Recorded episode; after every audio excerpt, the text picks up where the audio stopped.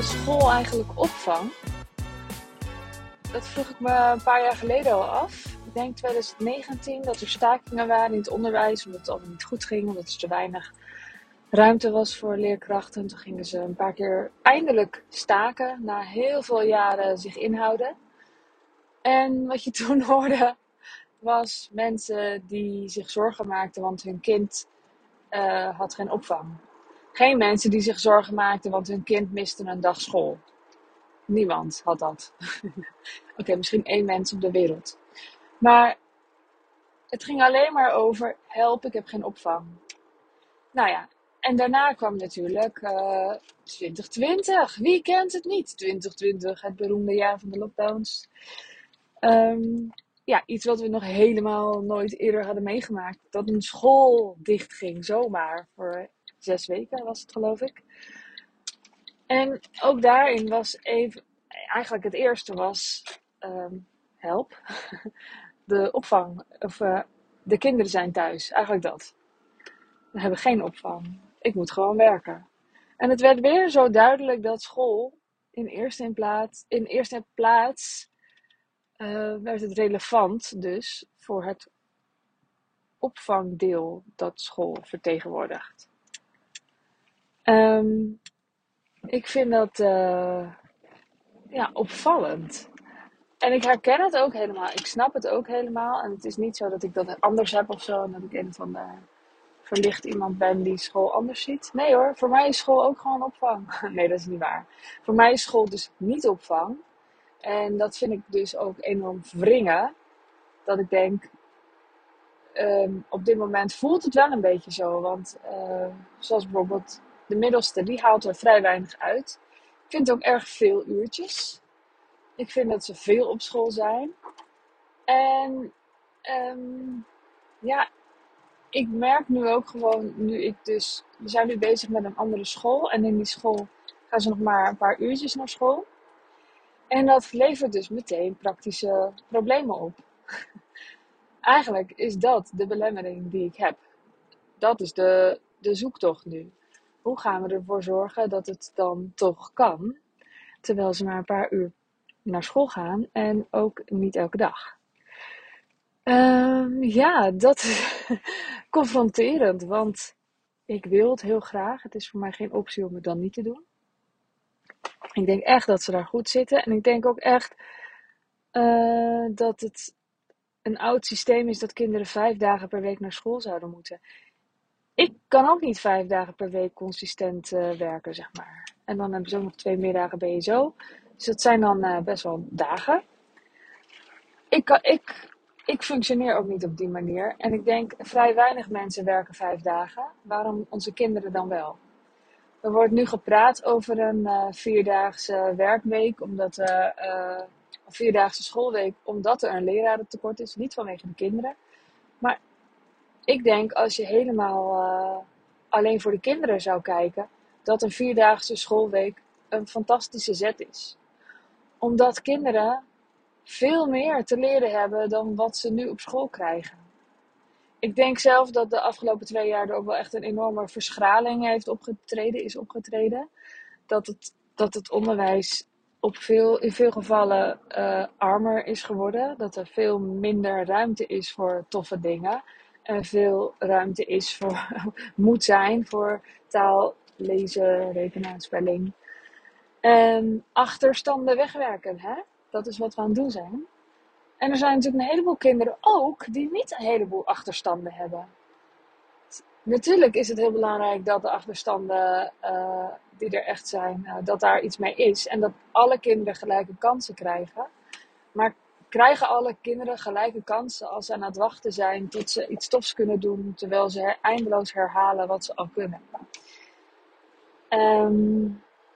Ik vind geen optie dat mijn kind de hele dag op school zit te herhalen wat hij al weet. Ik chargeer natuurlijk wel, hè. Ik bedoel, hij leert echt heus wel nieuwe dingen. En natuurlijk is het sociale er ook. Maar je kunt je afvragen hoeveel ruimte er is voor echt heel fijn, diepzinnig sociaal contact als je in een klas zit en stil moet zijn. Maar vooral vind ik het zonde dat hij dan moet wachten tot hij nog een beetje tijd over heeft om thuis vrij zich te ontwikkelen. Op zijn eigen tempo en vanuit zijn eigen interesses. Ik heb altijd al gezien, ook bij mijn dochter, al vanaf dat ze klein was, de weken zomervakantie, groeien ze gewoon het hardst.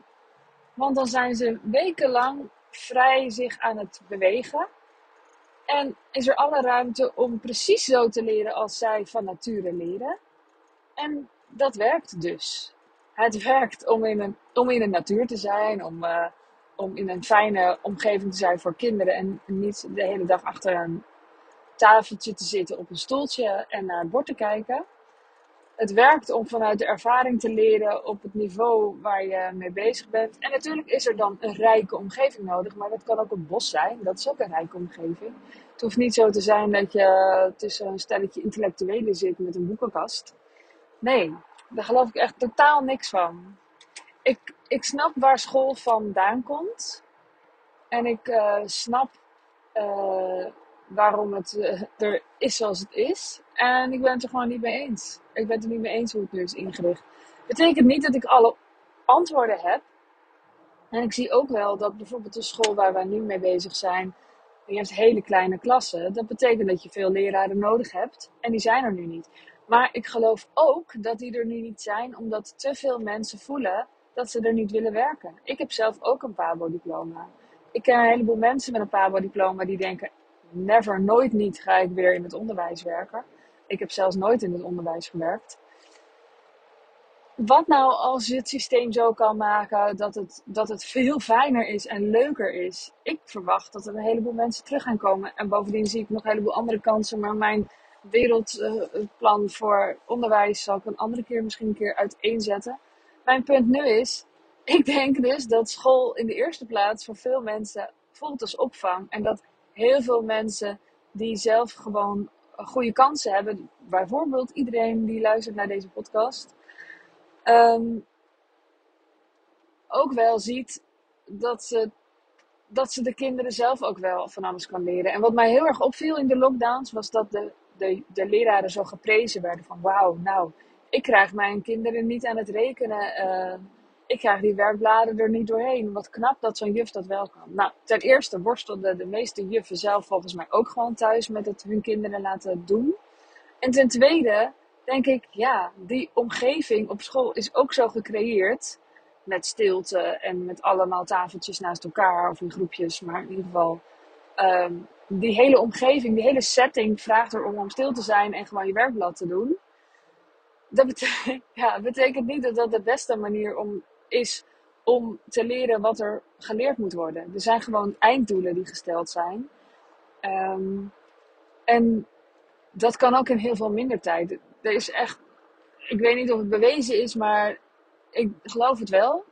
Je kan in 1,5 jaar kun je de hele basisschoolstof er doorheen krijgen. Dus het is niet zo dat dat de focus is van school. Dat is, heel veel tijd gaat gewoon ook op aan alles eromheen. Aan wachten op elkaar, herhalen, zorgen dat iedereen het begrijpt. Nou, dan ga je weer buiten spelen, dat is ook belangrijk natuurlijk. En allemaal andere dingen, mededelingen, heel veel wachten. Ik denk dat als wij denken dat het zo knap is van de juf dat ze de werkbladen er doorheen krijgen, want ons lukt dat niet, dat we wel een denkfout maken. Namelijk dat onze kinderen die werkbladen moeten kennen en kunnen. Ik geloof dat niet. Ik geloof heus dat kinderen dingen moeten leren. En ik geloof ook echt wel dat het belangrijk is dat ze bijvoorbeeld breuken snappen en zo.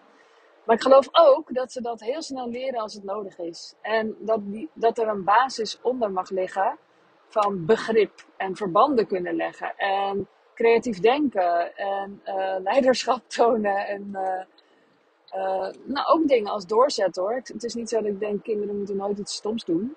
Ik denk dat we allemaal wel eens iets stoms moeten doen. Maar ik geloof dat die basis veel belangrijker is die eronder ligt. En vanuit dat leer je wel wat nodig is om te leren. En ik geloof ook dat een taalrijke omgeving heel belangrijk is. En dat lezen heel belangrijk is. Want als je kunt lezen kun je alle andere dingen ook begrijpen. Dan kan je ook je andere boeken, je andere leerboeken op de middelbare school begrijpen. Of later in je leven.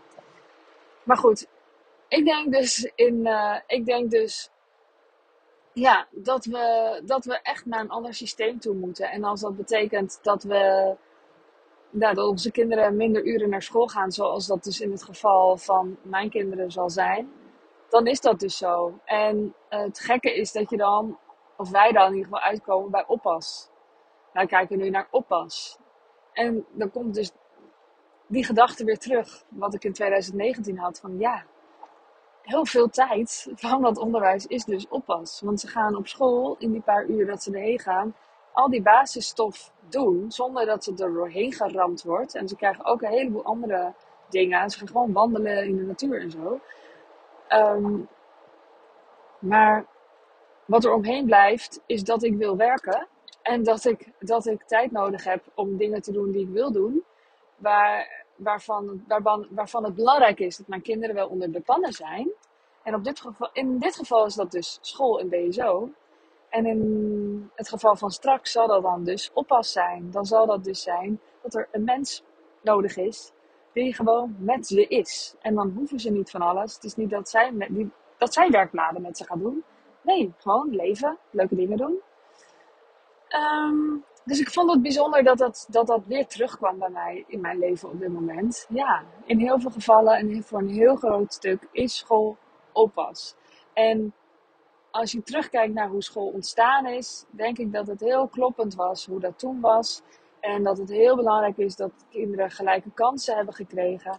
En dat ik nu denk, laten we opnieuw kijken, wat zijn gelijke kansen dan werkelijk?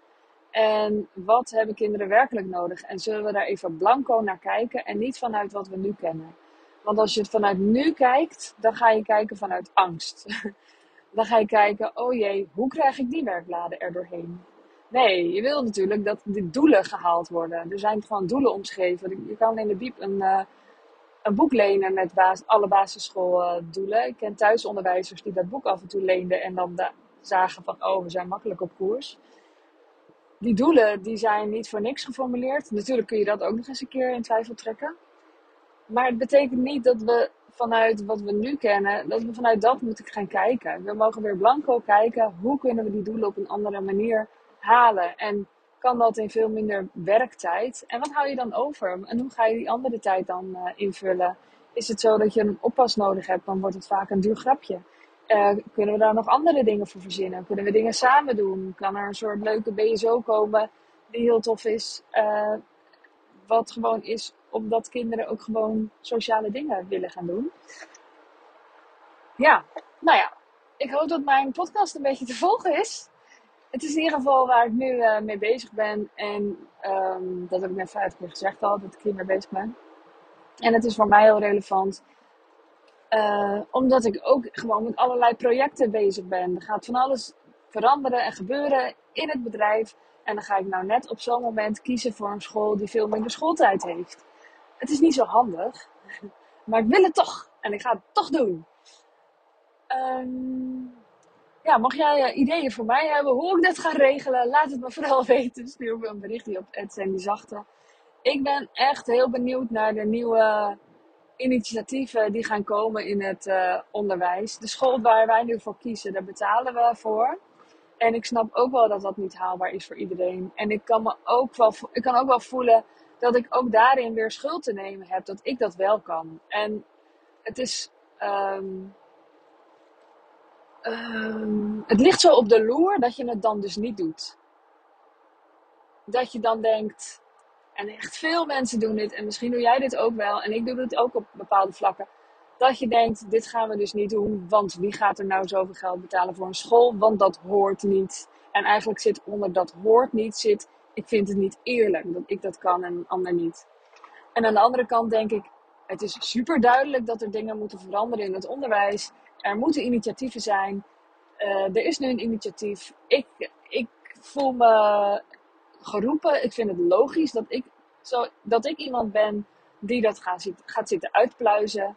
En daar komen weer resultaten uit. En dan komen er weer andere onderwijsinitiatieven. En op een gegeven moment komt er een fase dat er een plan is, waardoor het allemaal wel weer haalbaar is voor iedereen. Daar geloof ik heel sterk in. En ja, in het druppeleffect. En dat het dus noodzaak is dat je af en toe gewoon even je nek uitsteekt. Of je kop boven het maaiveld in ieder geval. En dat je iets doet wat een ander wellicht niet kan doen, maar jij wel. Nou, dit waren 2 onderwerpen in 1, maar dat heb je soms. Ik hoop dat je er wat mee kan. Ik hoop dat jij ook keuzes durft te maken die goed zijn voor jou. En waarin je ook soms dingen doet die een ander niet zou kunnen doen. Met het vertrouwen dat je het ook, ja, dat dat ook weer terugkomt. En dat ook een proces is. Gewoon een maatschappelijk proces is. Dat jij mag voorgaan. En in het voorgaan kom ik weer even op mijn zachte bouwersprogramma, maar eigenlijk ook op mijn wilde vrouwentraject. Het is er allebei. Wilde vrouwentraject is echt voor mensen die met mensen werken, die hun bedrijf nu eens goed willen neerzetten, waarin ze goed kunnen verdienen, waarin het allemaal stevig staat en waarin het klopt bij wat ze doet. Dus mocht jij denken, het klopt nog niet helemaal wat ik doe, of ik wil anders gaan werken, ik wil dat het minder zwaar is, ik wil daarin mijn aanbod veranderen, maar ik wil vooral ook dat het klopt en dat ik de langere tijd kan doen, dat wat ik geef ook terugkomt. Nou, dan is Wilde Vrouw voor jou. Het is een jaarprogramma waarbij ik je intensief begeleid, waarin er ook gewoon 1-op-1 tijd is. En aan de andere kant heb ik het Zachte Bouwers traject. En dat is voor ondernemers die aan het ondernemen zijn en denken, jeetje, ik ben eigenlijk gewoon een werknemer van mijn eigen bedrijf. Ik ben alleen maar aan het werk. Hoe kan ik het nou zo inrichten dat ik met een team werk? Of je werkt al met een team, maar dat ik zo werk met een team. Dat wat ik doe, dat goed, waar ik goed in ben, dat goed naar voren komt. Maar ook dat ik ontzorgd word, dat ik meer rust heb, dat ik als ondernemer even goed word aangezet en ik niet alleen maar uitvoerend aan het doen ben wat ik moet doen, zeg maar. Hè? Snap je wat ik bedoel? Heel veel ondernemers zijn eigenlijk werknemer van een bedrijf. Dus dat betekent dat je dan van alles van jezelf moet en dat je dan ook nog eens de strengste baas bent die je maar kunt voorstellen. En dat je niet aan het doen bent wat je eigenlijk te doen hebt, namelijk je bedrijf laten groeien.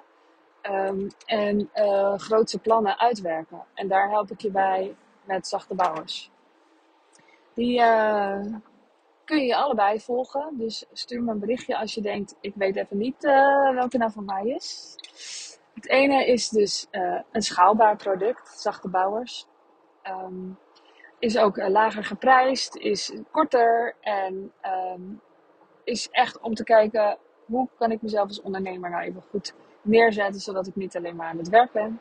En het Wilde Vrouw jaarprogramma is voor ondernemers die die wat intensiever met mij willen samenwerken en die met mensen werken. En die daarin ook gewoon hun aanbod versteviger willen neerzetten. Of misschien aanpassen, of misschien wel anders willen gaan werken voor een ander tarief. Bijvoorbeeld in trajecten, terwijl ze dat nog niet doen. Nogmaals, mocht je denken, welke is nou voor mij, stuur me een berichtje op @sandyzachte. En ik wens jou een hele fijne ochtend, middag, avond, nacht. En tot de volgende keer. Doei doei! Oh ja, nu je toch nog luistert. Ik heb besloten dat mijn traject Zachte Bouwers weer gaat starten. Vorig jaar heb ik het als een intensief traject aangeboden. Dit jaar maak ik hem voordeliger en kun jij voordeliger meedoen. En ik heb ook nog een lekker dik vet aanbod. Want als jij aanmeldt voor 31 januari, dan krijg je nog een lekkere korting. Kijk dan op sandyzachte.nl bij Zachte Bouwers. Ik zal je even iets meer vertellen over het programma. Want je gaat leren hoe je veel meer rust in je leven inbouwt, maar toch je bedrijf laat groeien. Ik heb dat zelf ontdekt door schade en schande en zo. Ik heb veel te hard gewerkt, ik heb te zacht gewerkt, ik heb te veel gedaan wat niet bij me hoorde. Ik heb te weinig gedaan wat wel bij me hoorde. Ik heb het allemaal ontdekt en ik wil jou eventjes helpen om een paar fouten te voorkomen. En het is echt wel een heel uitgebreid traject met heel veel modules. En je hoeft niet allemaal te doen, maar je kunt er gewoon lekker een jaar lang in struinen. We gaan 8 weken samen op, dus 8 weken lang zijn die modules sowieso beschikbaar. En ga ik elke week een Q&A doen met het als onderwerp de module. Dus dan kun je ook gewoon al je vragen stellen. Ik zal dan altijd even samenvatten wat er in die module geweest is. En dan is er heel veel ruimte voor vragen. En het is dus ook een stuk voordeliger dan vorig jaar. Je kunt kijken op sandyzachte.nl. Kijk bij Zachte Bouwers. En tot en met 31 januari is er dus een dikke vette vroege vogelkorting voor jou. Kijk vooral eventjes. En mocht je vragen hebben of mocht je je afvragen of het echt voor jou is, zoek me op Instagram bij Sandy Zachte. Doei doei!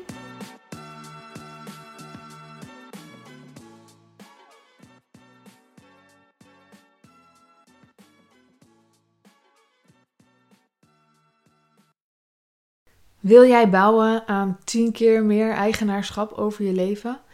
Wil je dat door middel van zelfvoorzienend leven in het kleinste zin van het woord, ondernemerschap en persoonlijk leiderschap?